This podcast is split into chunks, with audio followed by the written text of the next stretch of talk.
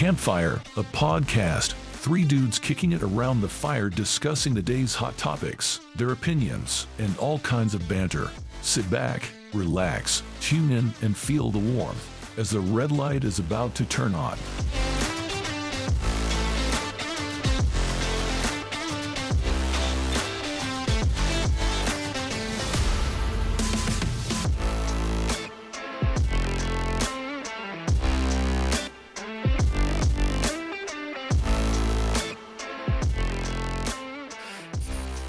Red lights on, motherfuckers. Red lights on. What up, y'all? That was good. Welcome to what is it? Season three, episode four. Yeah, See, yeah. yeah, uh, yeah, we are on to episode four already. All right. Yeah, dude. Time flies when you're having fun. You're damn right. Yeah. And that's all we do here. Did y'all have a good Thanksgiving? Show Uh, did. Big time. Everybody got enough to eat, I'm sure. I had a whole peanut butter pie to myself. I thoroughly enjoyed that. Oh man. Hell Oh, man. yeah. I got a I got a weird fetish for peanut butter pie, man. It's Phew. of course there's only two kinds of pie, you know, hand pie and fork pie. It's pie you can eat with your hand like a pizza, or pie that you need a fork to eat. And then there's the other kind, the poontang kind. Yeah, but But that's You also eaten pie. That's you're eating like with your hand butter. with that, yeah. yeah, I guess that it. I mean, if, if you need a fork to eat that, you're doing it wrong. or you I guess it's like one of those- shit. It, it's one of those uh, kind of like gag gift pies or gag pies, you know, slapstick comedy. Just Oh, like yeah, that, well, that kind of pie just goes right in the face. I believe they call that a cream pie. Oh, oh, Yes. giggity. Yeah, because it's All nothing but right. whooped cream. Whooped cream. well, in the first minute and 40 seconds, we are now banned off of everything. All right. Well, we're just talking about you know, slapstick comedy here. That's all it is. I'd Uh, slap her with my stick. little drinky, little drinky poo here. Well, why don't you uh, take your little drinky poo Mm. and tell us that story you wanted to tell?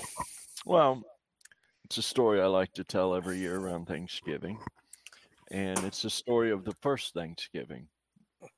Um, as many of you know, the uh, the Pilgrims who landed at Ply- Plymouth Rock were responsible for the first Thanksgiving. They had a large feast, and they invited the local natives, and they all sat down and gave thanks for uh, the community and each other. And um, it's a story that's been told in, in schoolrooms for years.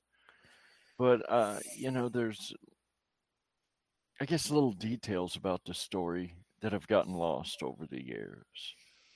So I'd just like to go back over this a little bit and uh, it's interesting with the way that we celebrate uh, Thanksgiving today compared to how the first one went, um, because the story of the first Thanksgiving is is truly a uh, a real life example of the triumph of capitalism over socialism or communism. So when the pilgrims first landed at Plymouth Colony, uh, of course, they were faced with many challenges and they needed a plan. So they set up a, a quick, hasty government, and it was based on the community. So they pulled everybody together, all their assets and resources, and uh, they all worked together and they were trying to gather food, gather food to survive, uh, and and eat every day, but also to stockpile food for the coming winter. They were trying to build shelters for everyone, and at this point, they're still living on the boats. And uh, keep everyone safe from the predators and the animals that are always present. So they had a lot going on. everybody would work on one house at a time. And what happened was winter came on very fast, and they did not have near enough shelters built. They didn't have near enough food gathered up. And it wasn't long before starvation and disease and the cold caught up to them, and many, many of the settlers and colonists started to die. And the local Indians, of course, they saw the plight of the white man and they came to help.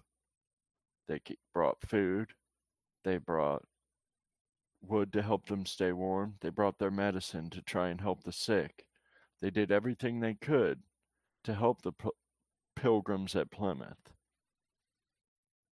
And luckily, winter broke, things started to warm up, and the settlers began to think about the last season and how things went. And they decided they're not going through another winter like that, and they're going to make sure that their family is taken care of. And one by one, each of these families decided they're not going to take part in the community effort. They're not going to go down the road and work on you know, Steve's house or Dave's house. They're going to build their own house. And they're going to start right now. And they're going to put out their garden and they're going to grow their own food and they're going to start right now. And that's what they began to do. Each family would build their own house and they would ask for help when they needed it. And what happened was many of these families found out, well, they are rather skilled in some things and they're not skilled in others. So, you know, there's one guy who's he's really good at sawing lumber, but he's not so good at farming. So he started trading lumber for vegetables with the guy who was a good farmer. And while this is going on, they're still trading some of their goods with the Indians. They would trade some of their food or whatnot to get furs and other things that the Indians had to trade. And winter came on again, but the second winter was not nearly as harsh as that first winter. Virtually everybody had shelter. They uh, they had virtually enough food for everybody, and the suffering of a harsh winter was minimized. The Indians were still there to help, but for the most part, the uh, the colony was starting to uh, turn a corner. And the third spring came, and everybody had seen the success of the previous year, and they they they altered their little government that they had there to uh, adapt to this new style that was happening, and let everybody specialize in what they were good at. You know, the blacksmith, he was had his shop set up and he was trading with people for the items he would need. And uh, as the summer went on, the colony was thriving. They no longer required the help of the Indians, they had things under control. So, come farm uh, fall time, harvest time, they found that everybody had a plethora of everything the colony was booming. So they decided they were going to throw a large feast and they were going to give thanks. Give thanks to the natives who had helped them. Give thanks to each other for the help. Give thanks to the Lord for providing. And this is exactly what they did. They sat down, they had a large feast with, you know, it, every family was bringing everything. It was like a potluck and what they were truly giving thanks for was, uh, in some ways, it was a discovery of this system that helped them completely turn their colony around and thrive in a very short period of time.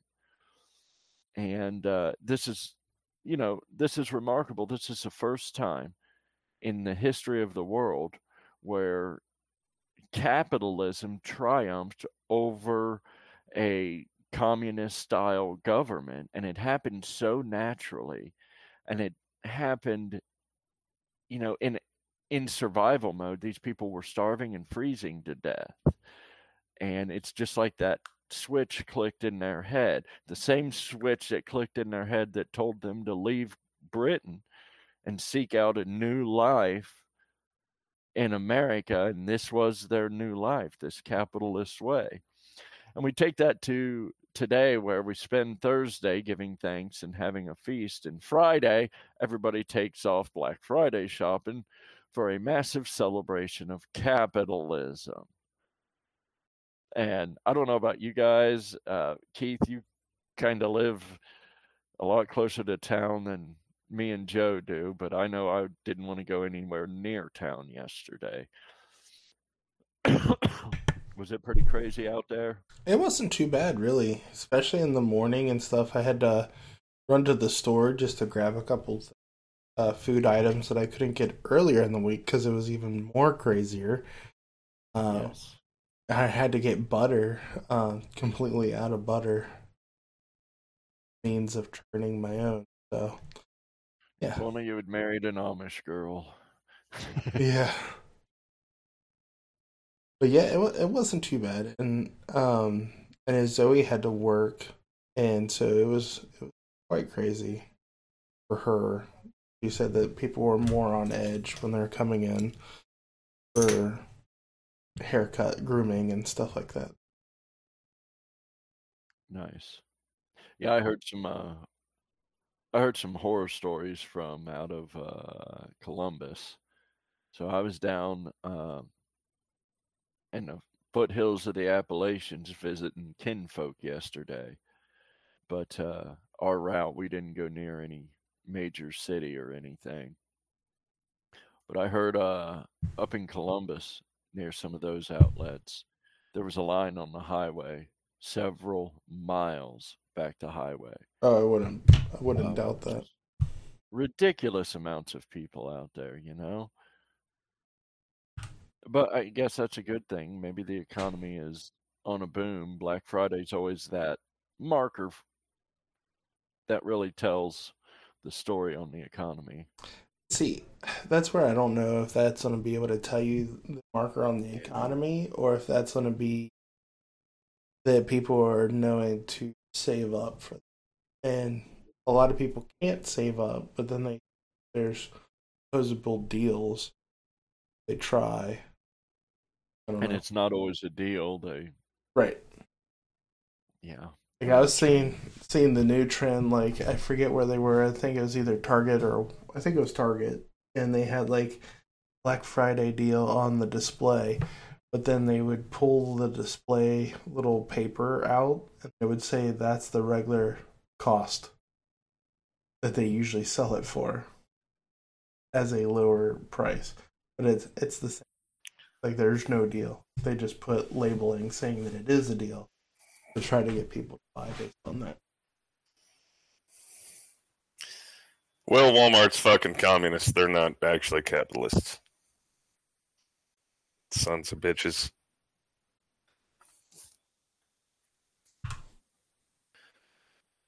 Sons of bitches. Yeah. Evil capitalism, man. My daughter somehow talked me into going to Walmart on Black Friday because she needed to get her mom something for her birthday, which was on Black Friday. And I got in the truck and realized, motherfucker, you've got me going to Walmart on Black Friday. Uh-uh. You're grounded. You're grounded. And we pulled into Walmart, and the parking lot was a sea of cars, and I just looked at her like, fuck. Makes me pro choice. But then we we got a parking place and went in there, and it actually wasn't that fucking bad.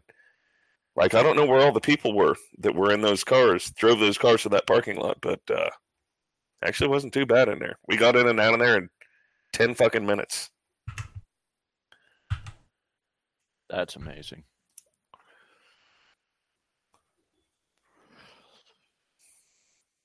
I wouldn't want to be anywhere near any of it. I just the mobs of people. I'm not going to deal well with that. Oh, I'll wait. I'll go next Tuesday or Wednesday.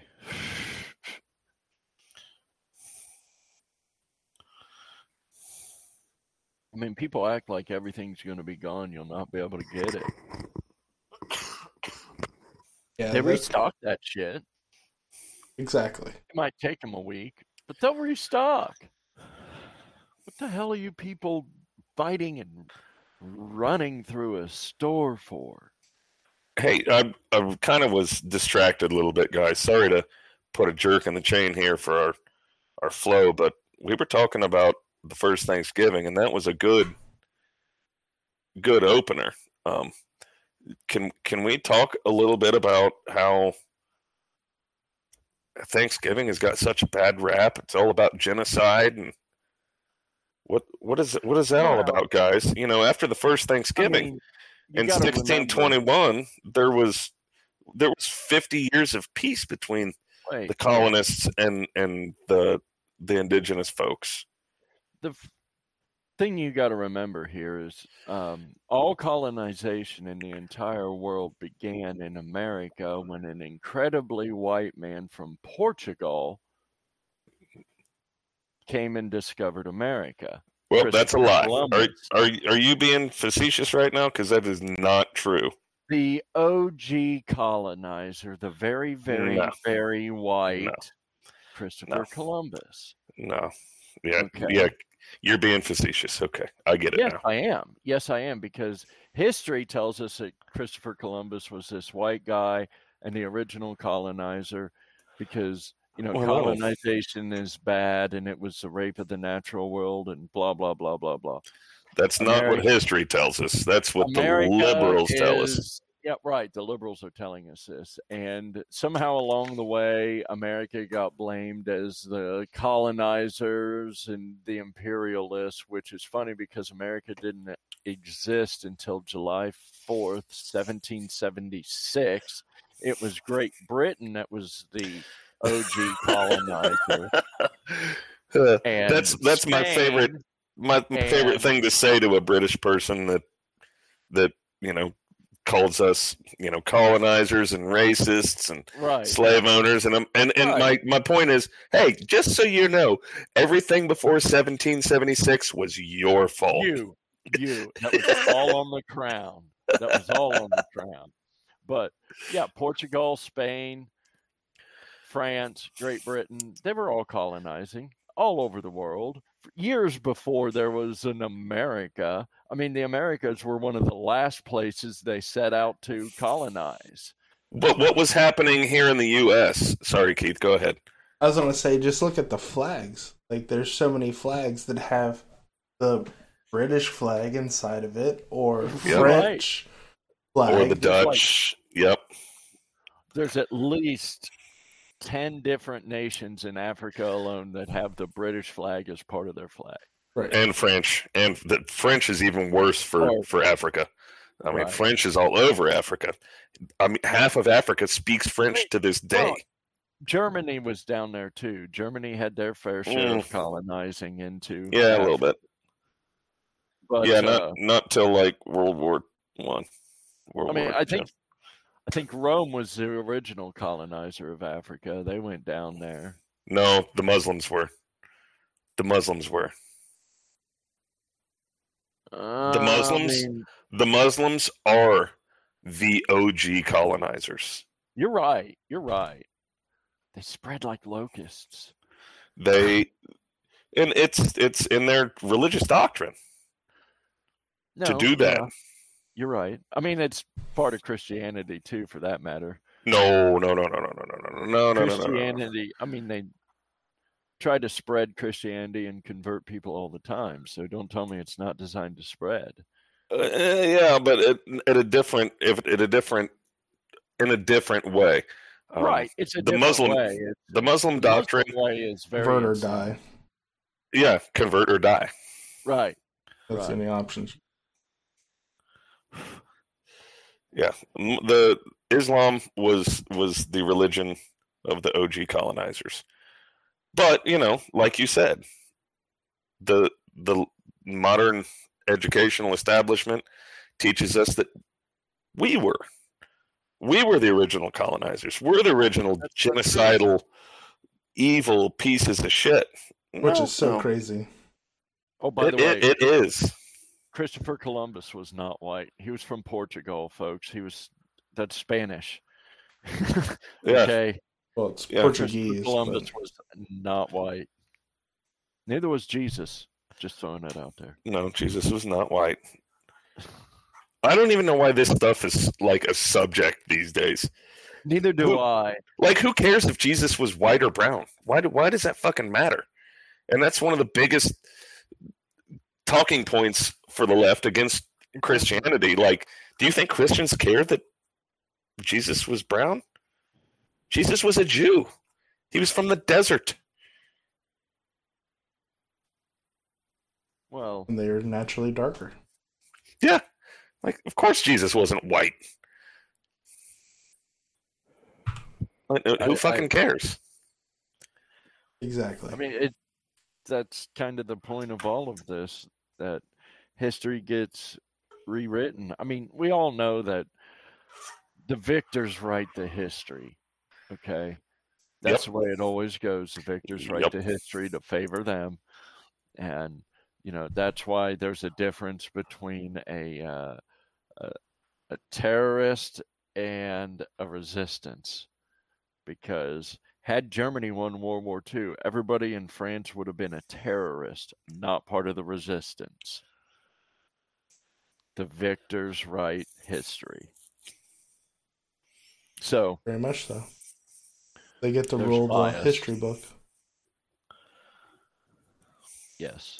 I don't know. This whole Thanksgiving thing, it's it's an abomination these days. How we try to, how our society tries to paint the first Thanksgiving, which was a a, a beautiful, uh, a beautiful meshing of cultures, and and the start of the greatest country on the face of the earth.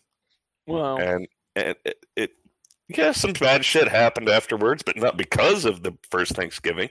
The first thanksgiving was not based upon genocide. Nobody was fucking killing each other. No. Uh, except except peaceful. except before the first thanksgiving you know there were a lot of tribes that were committing genocide against each other I mean, yeah, there were Right. warring native tribes all over North America. They they fought over hunting grounds and land. fishing rights on bodies of water, or uh, and religion. Yes, their their beliefs, or um, but conducting- christians christians are the only ones that do that though i thought. Isn't that what everybody says? Well, Muslims do that. no no no that's that's islamophobic. I mean, um, the only the only wars that I would consider a Christian war were the cru- Crusades. yeah And while yeah, that was over land, it was over one specific spot. well, and also trade routes. Yeah. Well, I mean, it was also pilgrimage routes mm-hmm. because, like, back in the old times, I say the old times meaning when when King Solomon's temple was still standing. Mhm. Okay, there were many, many, many Christians making pilgrimages, and uh, Saladin, the leader of the Muslim horde, was sending assassins Hmm. to kill, to harass, to pillage, to rape and murder pilgrims on the road. So the wise King Solomon got a group of knights together, and uh, they became known as the Knights Templars. And they were originally there to guard the road, to be of assistance to the pilgrims.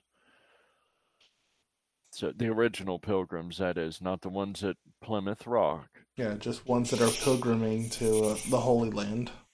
the Holy Lands. And uh, what's the time frame there when Solomon's temple was standing? We're talking like 500. Something like that, BC. Yeah. So 2,500 years ago. Yes. Yes. So, and that leads us right up to the modern Israeli Palestinian conflict, which is the exact same fight that was being fought when Solomon deployed Templars to save his people. You know?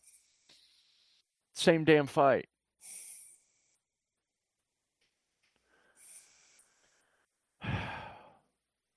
Anyways, that's a whole another ball of wax. But you're right, Joe. The first Thanksgiving was, you know, two very different cultures where you had Puritan pilgrims. Let's remember the the the pilgrims at Plymouth Rock were Puritans, Quakers, if you will. Not And quite Quakers, but and I don't think it was lost on them why they why they came here. They came here to escape religious persecution, yes, and uh, I I don't see how. I mean, yeah, maybe maybe they were hypocrites, but they came here seeking religious freedom, and I don't think they were about to look at the indigenous tribes and be like, "Oh, you believe the wrong way, we're going to kill you." that wasn't it. They did try to convert the Yeah. Indians. They did do that, but these people didn't bring any alcohol with them. No. There's no alcohol. They were Puritans. They didn't drink. They barely had sex. I think they There's still no had. Quakers anymore because Quakers didn't believe in having sex. They didn't reproduce. They all died. So, you know, history is really written in funny ways. Speaking about history and how it's written, you know, leads me back to DS9 and, you know, with the Klingons and everything. And they're like, you know, history is actually written by the victors of the conquest. So it's Yeah. like, yeah, they're the ones that can control it. They control it. They control it. Where are you at on Deep Space Nine now? Keith? Uh, I just started episode 20, so I'm on season 4, episode 20.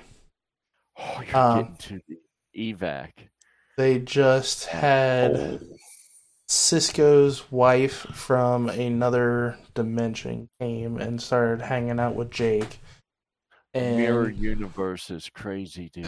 yeah, it is. and then like so I just got to the part before we started this um where uh Sisko has to build another defiant in that other dimension and help them figure it out so it doesn't vibrate itself to pieces.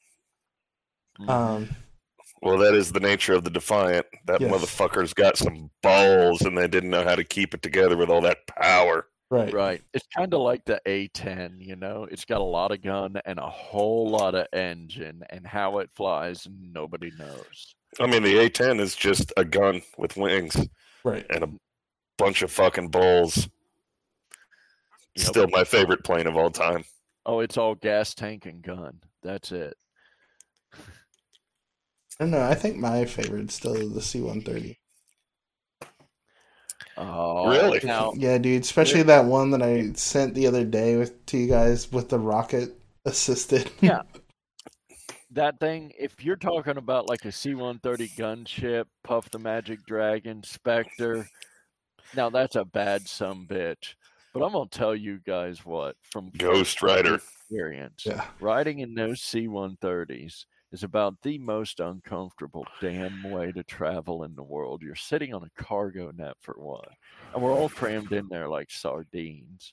And it's loud as shit with those big prop jobs running. Uh, rough ride. Man, I will take a C5 any day of the week. A C5 is like luxurious. Luxurious. Instead of sitting on a cargo net, it's a it's a whole piece of nylon siloed, you know, pulled tight. And uh yeah, yeah. And the seats You mean your nuts Your nuts don't hang through it and no get man, pinched no. against your leg.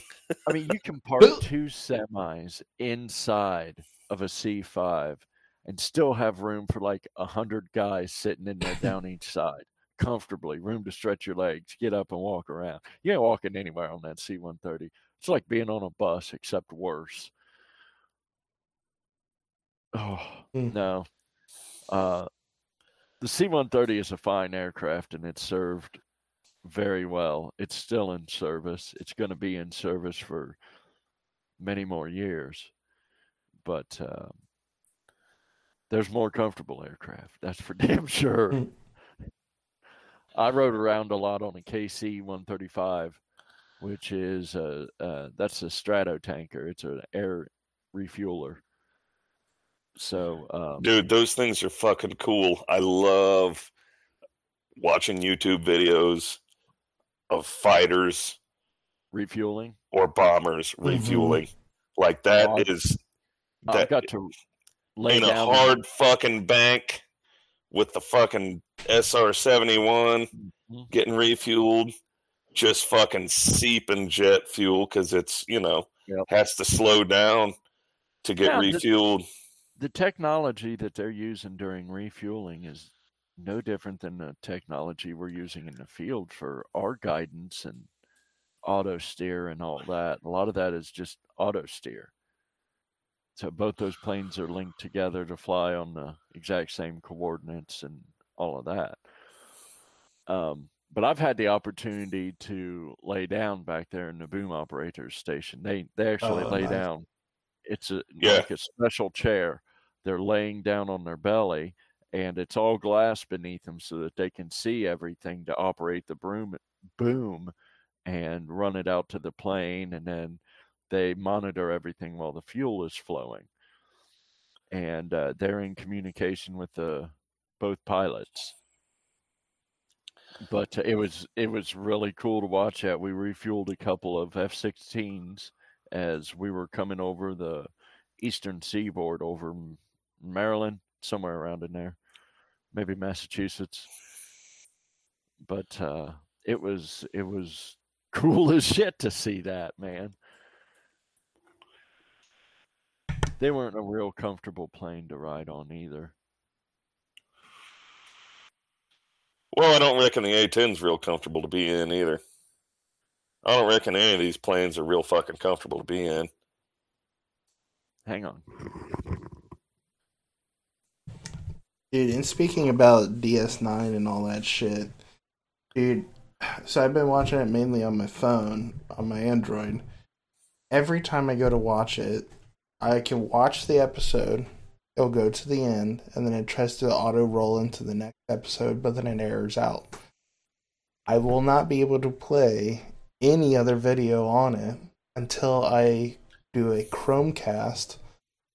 I let it play through. It tells me when there's an ad, but it doesn't actually let me see the ad. Once it actually that's starts, yeah, it's kind of cool. Once it that part's pretty nice. Once it gets about two to three seconds into that next episode, I can pause it and then stop the Chromecast and then play it, and it'll play on the phone. What the fuck? Yeah. So like I have to Yeah, do like- a little bit more, but I don't get ads, I guess.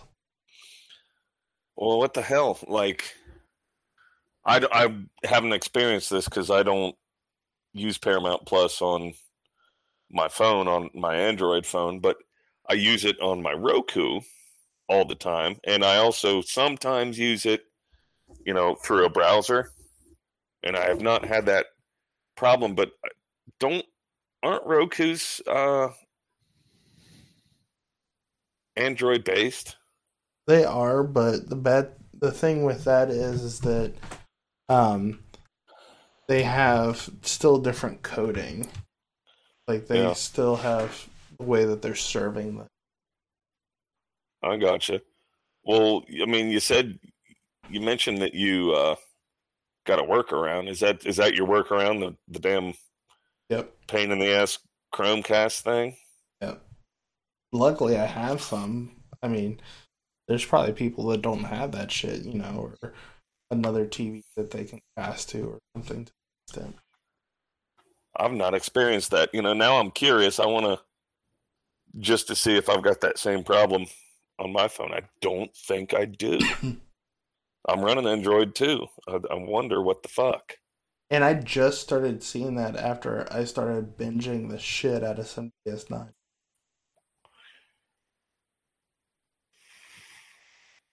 Huh. That I makes me think- curious. You've tore through this season if you're in the twenties already. Cause shit, Yeah, last week You were just getting going. Well, no, last week you just started season four. You're loving Worf in there, aren't you? Totally, Oh, hell yeah, totally dude. changes the dynamics of the show. It gives me that comfortable feel and the rage feel all at the same time. It's Fuck yeah. Fuck yeah. I love your comments that you were sending us the other day about how Worf showed up on DS9 and was all pissed off at Odo because he's like, is it fucking secure or is it fucking not secure? What Right. the fuck are you doing here? and then Odo had to set him straight, made him look like a jackass when he interfered with his investigation. yeah. Yeah. Yeah. Yeah, that was funny. I love Worf, but I also love Odo. Odo's got his own way, and he's very good at playing both sides and maintaining order. He I mean, maintains his neutrality. He's Odo, and you cannot change him. He cannot be swayed. Right. Like we need Odo for president, for fuck's sake. oh, no that's- shit. That would Exactly who we awesome. need. He has it. I mean, his integrity is beyond reproach. And there have been times it was questioned. Remember, uh, season one, episode two, he was accused of murder, murdering Ibudan. For it, and Ibudan had actually murdered his own clone. But uh, yeah, that one. You know, people. You know, there was circumstantial evidence there, but at the same time, they're like, "There's no way Odo did this. He's Odo." I, I know. Then that's the that's the thing about him. You don't need. He, he didn't even really need a defense other than. No, he's Odo. Do, do you know what happened with Odo during the the Cardassian occupation? Did you see how he handled that? He doesn't need a defense other than he is Odo. Oh, Keith, while you're going through Deep Space Nine, uh, something that's kind of it's a funny argument in the fandom online, but uh, the argument is that Dukat did nothing wrong. So when you're watching this, look for when Dukat actually does something wrong. I mean, we know Dukat's kind of a piece of shit, but does he ever actually do anything wrong? So Yeah, far, yeah, the only does. thing that I would say that he did wrong was setting that uh, um, self destruct, automatic self destruct on the sh- DS9. So when they He didn't s- set that. He did. No, because it got overridden. No, His he's he said it, but he was on a. work. That's what I'm saying though. But he said it to do all that, but he was supposed to be able to put in his own command to override it. But then But his boss. No. his boss didn't trust him, so they put in an override command. Right. That isn't Dukat's fault necessarily. Dukat showed up to help him. He was a dick about it, and he walked around trying to, you know, I don't know. He just walked around being a douchebag before he turned off the command. yeah, or where he So, had the replicator create the freaking laser gun thing, and then all of a sudden Yeah. he like has it go away for a second. It makes him some tea, and then it comes back and starts shooting people. God, I love doing Bill Dukat. That was Oh, it's so fucking hilarious. that was a good. Well, just wait. The best Dukat is yet to come, and you're like you're like right there because when you go into season five, that's really uh, it's it's a very climactic point, but the show keeps building towards the end of the show. Um, but yeah, that you're going to go through about eight episodes there that are absolute gold. It is just the height of DS9 right there. Nice. Can't wait. uh, I mean, all, all the characters are at their best.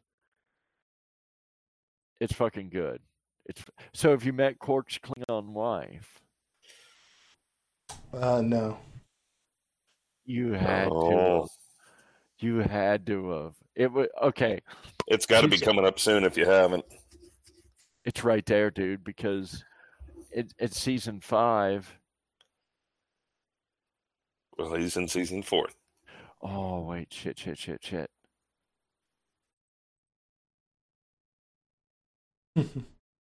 you're right. It's season six into seven when that one thing happens, and it's season five into six. So you're when that other one thing happens. Five. I appreciate your discretion, Nick. You're actually you're actually exercising some discretion now. I, I appreciate that that you're not spoiling it for I'm Keith. thinking my way through this. I was wrong at where I thought you were coming up to.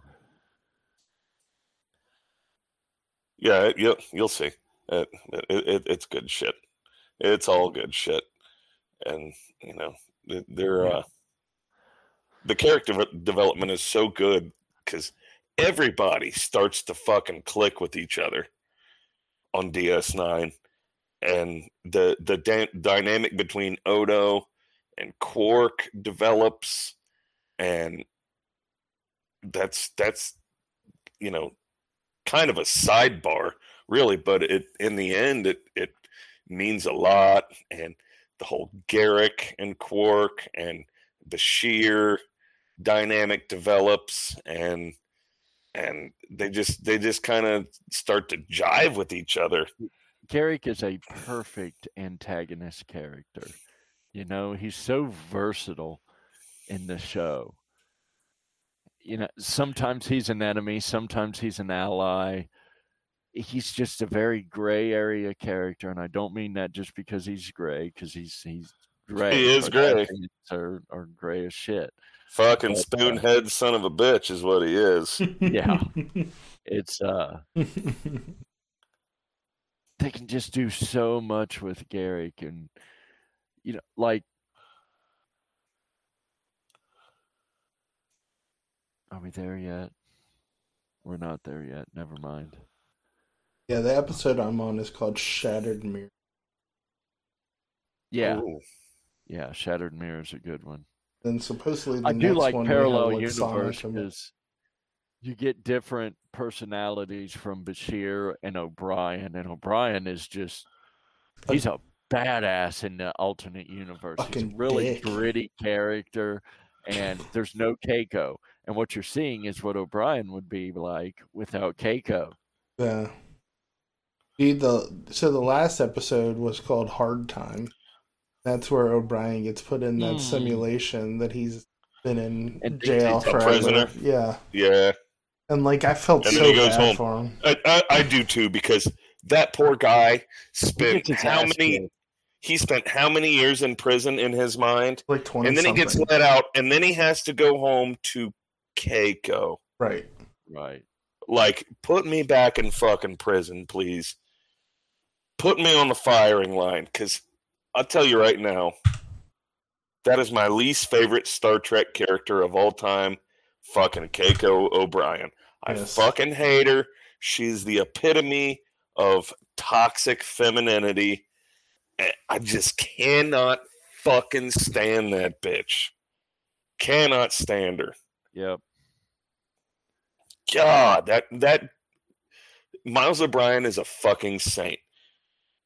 And Keith, this is kind of a spoiler, but not. But even in the end, even even faced with death, and and choosing between his his actual comrades that have his back and his wife, Miles Edward O'Brien says, "Well, I like you, but." I love my wife. I love my wife. Yes. That guy, he's a solid motherfucker, even though his wife's a horrible, horrible cunt. Feel bad for him. I really do. I really do. there- There is a reason that he's the most decorated combat veteran in Starfleet history, and it's because he's a tough son of a bitch. It's because he's good at what he does, and Starfleet put him where they needed him. Right. And it just happened to always be in the heat of the action. You know, Well- um, And he's he's an original stoic. Right. yes. Yes. Doesn't matter what you throw at him, he'll deal with it And and then maintain the rest of his life as he always fucking would. He is stoic to the end. when when they were at- they're saying that like when he was on trial and stuff, they're like, well, how many? Or it wasn't him; it was someone else that was on trial. But anyways, it was Worf. That's who it was. They asked him how many times he was in battle. He's like about 120, and they're like, no, we looked at your record. It was like 230 something times Yeah. that he's been in active battle. So it's like, damn, dude, like that's a lot. I remember that episode. That's when uh, he was on trial. Uh, he was the Klingon Empire wanted to have him extradited Yep. to their court because he fired upon um, uh, uh, it was a it was a freighter or something Yep. that decloaked right in front of him during a battle, right. and he killed him. and he killed him. Well, it was all a setup. It was a setup in the end, but They were trying to. Uh, oh, they were the Klingons were using Worf to try to discredit the Federation. Right. Well, that happens a lot when you're the son of Mogh. But you know, again, and I'm kind of starting to segue here, guys. But this this character development in DS9 is great because it it enforces this chemistry that everyone has together. You know, they're not the same people, they're not the same species, but in the end they have the same goal. And and you know, that's here's the segue. That's that's what I experienced tonight with you, Nick, and with Sam. Yeah. With Yes. with we we literally just set up our shit and sat down and started rocking the fuck out. I've never Right. played with this guy in my life, and I'm not gonna lie to you, dude. Me and you have tried to jam many times, and there have been a couple times where we had a little bit of breakthroughs, but I Nothing thought like tonight. I man, was this- nervous. I was like, man, I don't, I, I don't know how this is going to go. I mean, it'll be fun to jam. I do love playing music, but you know, I kind of just picked up bass guitar, and uh, you know, I was a little bit self-conscious about that's what I was just gonna say, dude. You're out on a new instrument and trying to step up into those shoes. You're more Uh, self conscious about this shit than I am, and, and I knew that was bothering you, and I that's why I told you the other night, hey, if you are are second guessing this, I'll do it a different way. No, no, and that's the thing. I, you know, I want to, I want to play music. I want to perform. Whether we ever get a gig and play in front of other people, I don't care. I just love playing music, and it's Well. something I've found that I am missing in life. So, um, you know, I'm I'm I'm glad we're doing this, but you know, especially after tonight, I'm I'm I'm inspired. I'm excited about it. There's some really good talent at work down there, and it's chemistry. It's chemistry. It's just Right. what we were talking about. It- It's chemistry. Like it, it, it. Yeah, sure. It's talent. It's talent. We've we've been doing this for many years, playing Mhm. music, and but you know, the other night when I went up and watched him at the pub, I knew right then and there. I'm like, dude, this is gonna fucking click like a motherfucker. And it did. And, and right out the gate, that first song that we played, I, I I don't know. Sam just started playing something. You come in, I come in, and And you didn't know Yeah. shit. Like, you know, I tried to help you prepare with a few songs. We practiced Cracker Low. We practiced Ever Everlong. right, Um, hard to we tried hard to handle, but, and yeah, for the most part, I was winging a lot. you were winging the whole fucking thing. And then you started realizing, like, oh shit, that this is really fucking easy. All I got to do is play one string I mean, well, and besides find that, the find the root note. And you were like, oh, okay, yeah, I just play tuba. I know how to do this. we got into that groove, and we were just going. Even on our worst song, what was that one that fell apart? Oh, you have to be more specific. There were quite a few that fell apart, but it was still cool as fuck. Even even when we. I think it was that Audioslave song we were trying to pull out. Oh yeah, yeah. but- Doesn't And, remind and me. the issue there was that none of us had listened to the actual song in a long time. You know, we're trying to go from memory on a song that we haven't heard in forever. That makes it difficult. But, um, um, you know, for the rest of those, you know, a lot of them were really good. I mean, we could have put some of those on stage tonight. Yes, we could have. And but you know that it, it speaks to the experience we have as musicians and learning how to draw off of each other. Listening uh, out. Listening, yeah, listening out. And there were a couple times times where I you weren't solid and I'm not dogging you for it, but you no, were just no, trying no. you were trying to feel your way through it and I couldn't hear Sam. And that's just kind of how I operate as a, a drummer. Like I need to hear the rest of the band. You have to. Otherwise, have to I kind of I might I run the risk of getting lost. So I'm watching his body language. I can kind of hear some of his chords. I can kind of hear what he's singing, but I'm also yeah, watching wanna, his uh... body language, and I can see when he starts bouncing a little bit. It's time to about it's time to cut loose. It's about chorus time. Let's do this. And it, it fucking worked out. It fucking worked out. We just got to change our setup. I mean, really, well, yeah, you know, this is all a learning experience. It was we, our first we, time. I I need a monitor. Literally put, you know, hooked everything up, got everything set up, and started playing. There's no real.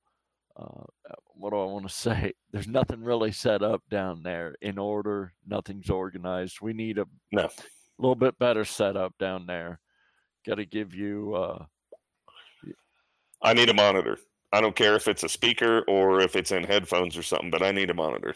Yeah, you need something back behind you to be able to hear us. Because and, it, uh, you know, it's just kind of how I operate. Like monitors. if I'm gonna drop, I'm gonna draw off of everybody. I know everybody's drawing off me because I'm the drummer. I'm setting the tempo and all this other stuff, but I need to know if somebody's not taking my cues. And the only way I'm going to know that is body language and if I can hear you. And if we need to repeat that verse again because somebody kind of got lost, I want to be able to follow that. That's the only way to save it. If somebody fucks up, if I fuck up, you guys need to be able to. Of course, you can hear me. I'm loud as fuck. I'm the drummer. I don't really need mic'd. You don't need monitors for the drummer, but I need to hear you. So if I mm-hmm. fuck up, yeah, you can hear me and maybe repeat the verse. But if you fuck up and I can't hear you, I'm going on to the chorus and then it, it's going to be all bad. But I, I, I still am, am able to kind of draw from sure. what I can hear and watching you guys' body language. And we, we look at each other too.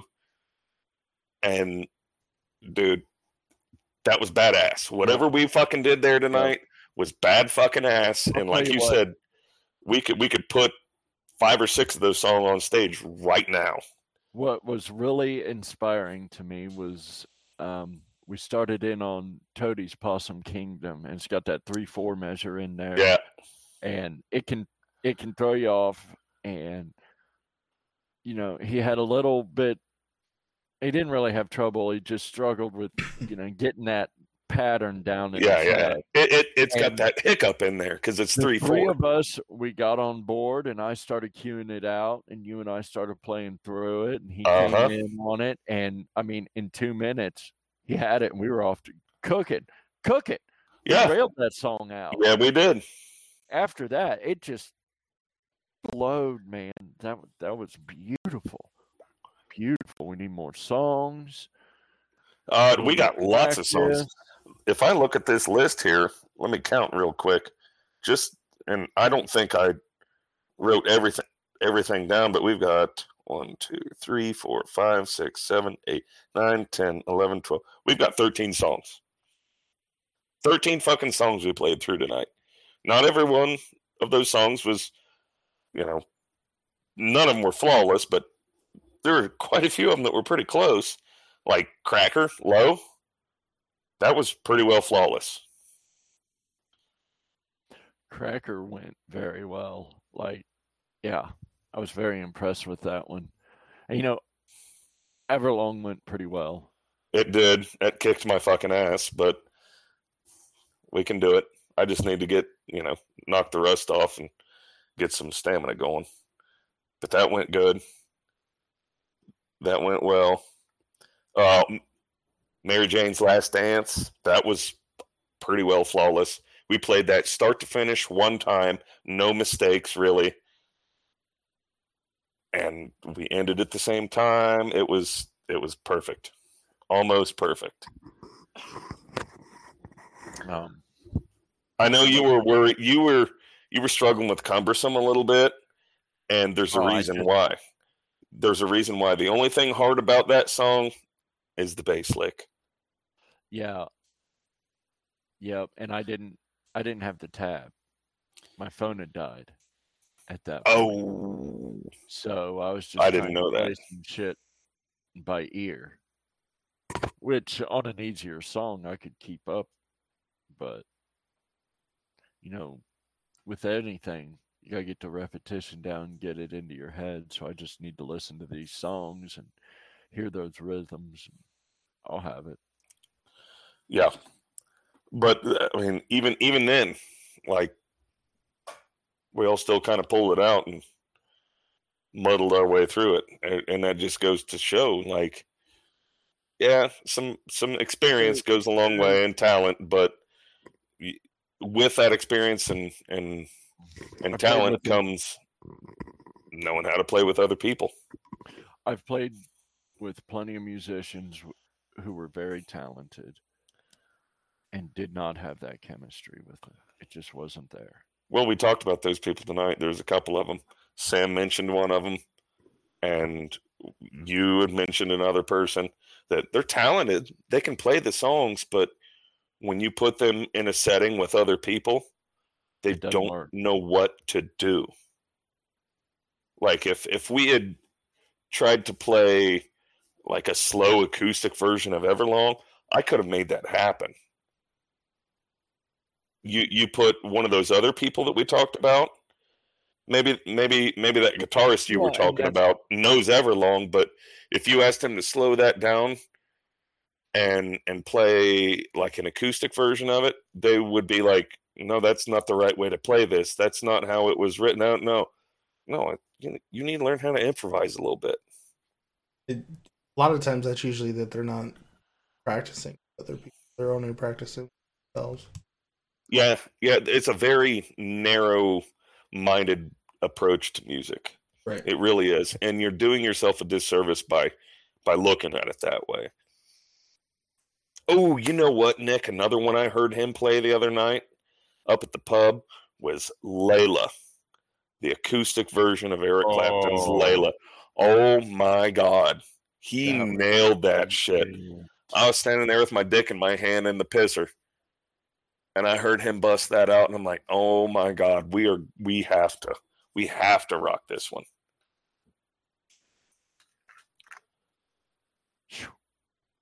Man, that was good shit.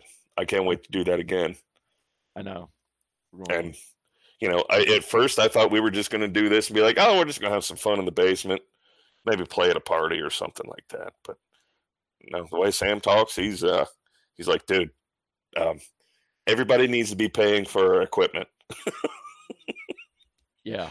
I want to buy a new guitar. I want to buy a new amp. I want to buy some pedals, and uh, our gigs are going to pay for it. And I'm like, "Mm, yeah, I could use a new set of drums. We're going to get you that set of drums. We're going to get you a vintage set of pearls. White. Well, our gigs need to pay for them. I agree because I'm all in on, you know, investing in some equipment. Definitely got to get some fucking cords, man. Shit. Dying for cords. Dude, what's wrong with that cord that you've been you were using? And I did. I mean, it was fine. I think uh, you need to One you brought? route, yeah, route that fucker under Yeah, the uh, up in there. Yeah. route that fucker up in there. And uh, also, I kind of agree with you with the grounding thing. And I'm talking source grounding. I'm not talking like inside the amp or with the guitar. Right. Force grounding. It, it it needs. Well, I don't now know. I'm I'm gonna. We were all down- we you guys were all on the same damn circuit down there. I'm I'm I'm reckoning that you got No, I wasn't. I was on one- one. were you? Yeah. Yeah, there's two circuits going down there right now. I've got room for expansion in my box. So I'm going to drop a 220 line down there into a distribution box on the wall and run two 110 circuits out of that distro. Okay. So, and those two circuits I put down there are going to be dedicated for band stuff along with the other two lines that are down there. So there's there's already two 110 circuits to the basement. Ohio. Um, but you got to know, you know, the water system's running off of one of those circuits, and then the lights down there are operating on one. Yeah, dude, uh, that water system. I heard a relay click over there, and I saw the lights dim for a second, and I was like, "What? What the? F- uh, Yeah, Oh. we're we're we're drawing some amperage right now." right, right. We were drawing some amperage with everything Sam had hooked up, and I had that big bass amp going. You know, we start putting all this into a mixing board and pushing it out through some uh, floor monitors and shit. We're going to be drawing double That's- what we are now. Yeah, So we're going to need that 220 line down there. yeah, we're putting out a lot of wattage. Um, and it won't take shit to put that out. Fuck, I got 20 foot of Romex, and that's more than what I'll need to run that down there. I just need to go buy the the boxes and the outlets and get it all attached to the wall. We'll Well, fucking a. Fucking a. So, yeah, Uh, yeah, I'd say by I guess now we're into the fun part of trying to come up with a name for our band. So, I, if we have listeners out there that are actually listening, we'll take submissions for band names. yeah, I kind of like uh, Sam's suggestion. First, he said, "Well, let's let's call ourselves the Rocket Factory," and then he said, "No, make it the Black Rocket Factory." Uh, but I still like your suggestion, even though we're not going to do it because it's a ripoff. Champagne Funk All Stars. I It- like it. Yeah, but I wanted to change that a bit to maybe like the uh, rural funk all stars or county something. I guess champagne funk all stars. It it kind of flows. It, it it or work. or maybe just champagne funk. Maybe just champagne funk. I don't know. We're open to suggestions. Keith, you too, man.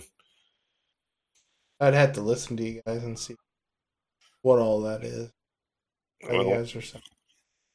Big wide range of stuff, dude. Yeah, but you still have a a style, like even though that you're playing other people's stuff and you're the extra bit is your style that's kicking off. And try to make your Yeah. own stuff. I think that you should be able to throw at least one song. To Well, Sam said he's already got like nine or ten originals he's wrote. And I'm like, fuck, I like to hear them bitches because that's one thing that I love to do is compose. Right. I love to compose music. Give me what you got. Let me put something to it. Yep, That's one of my favorite things to do. I've tried I've to been- write some stuff in the past. I got that one song that I mean it could be made into something. Yeah, I'm mean, never hell- good at making the song, but I'm able to do the poetry.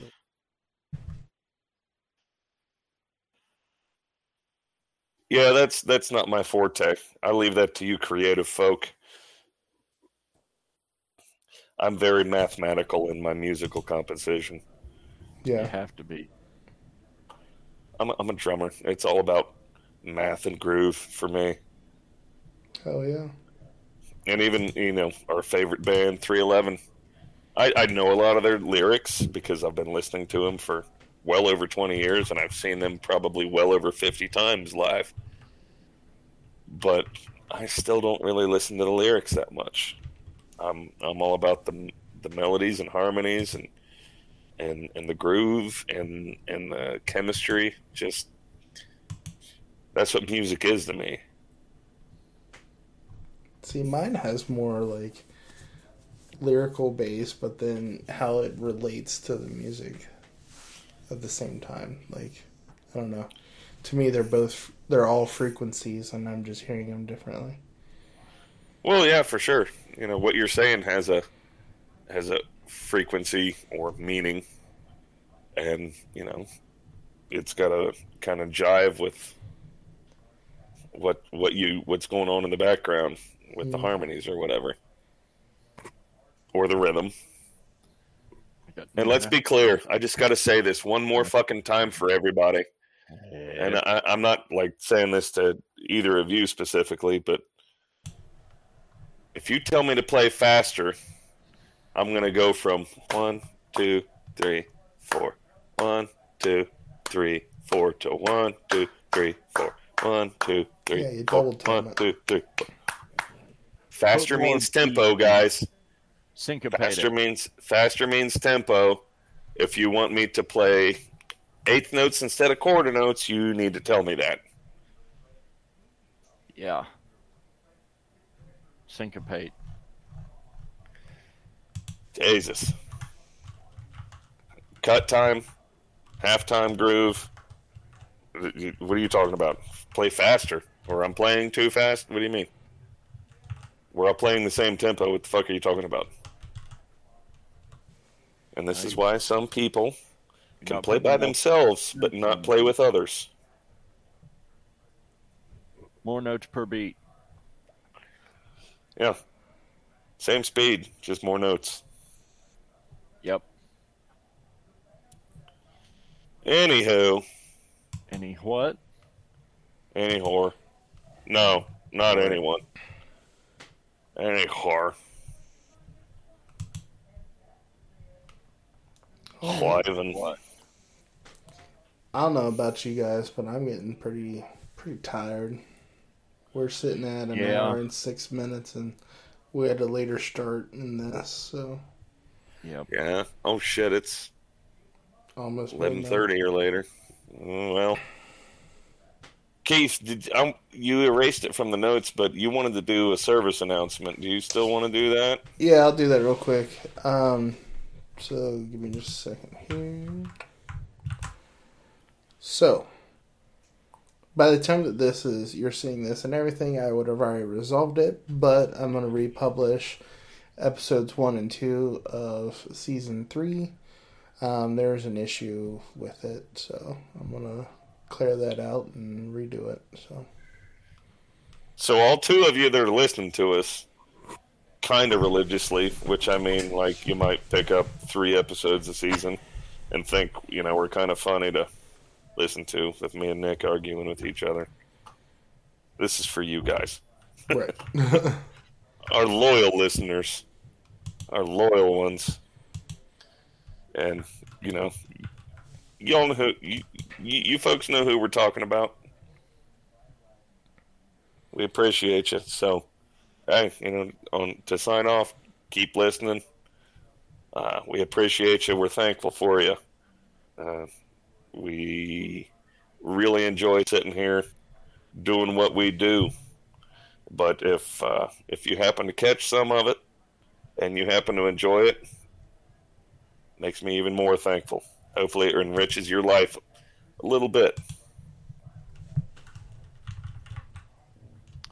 Well, folks, just want to say, of course, thanks for listening to us. And uh, everybody have a great week. Get out there, be productive, drink some water.